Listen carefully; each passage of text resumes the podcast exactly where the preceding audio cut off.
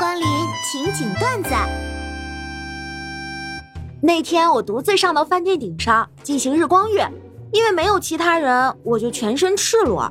忽然我听到有人上来，于是我就改成了俯卧，并拉了条浴巾盖在身上，想着等人下去了再接着晒嘛。结果来的人是饭店的经理，他让我换个地方。当时我正晒得惬意呢，突然让我改地方，我就有点不耐烦，问他为什么。他说。因为您正躺在餐厅的天窗上，我操！哎呀，防不胜防啊！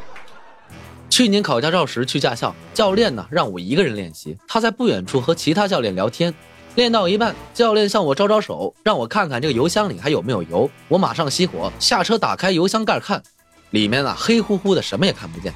那于是呢，我点上打火机看，哎，这回看清楚了。就在这时，教练马上冲过来，一脚把我踹开。你要是有什么意见，我们可以好好说了，你不要乱来了，大不了我就不去聊天了。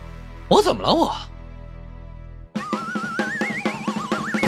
渣男是个什么物种？我今天就给你举个例子：摘下星星给你，摘下月亮给你，摘下太阳给你，你要的我都给你。那给我看看你手机。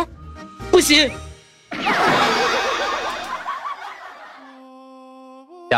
你知道为什么王者荣耀里公孙离没有纸伞后会增加五十点移速吗？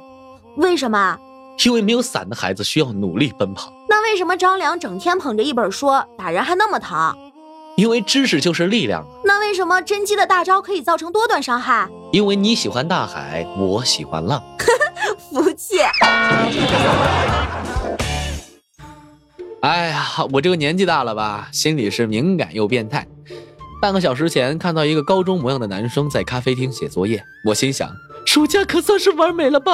我们没有暑假又怎么样？反正不用写作业啊。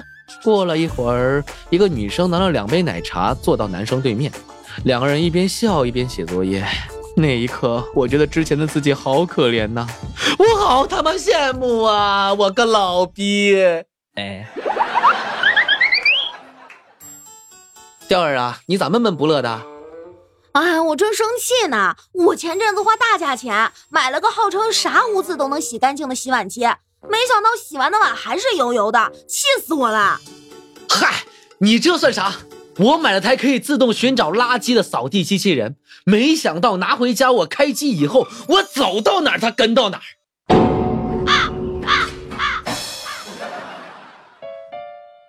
得知前任出了严重车祸被抢救过来的消息。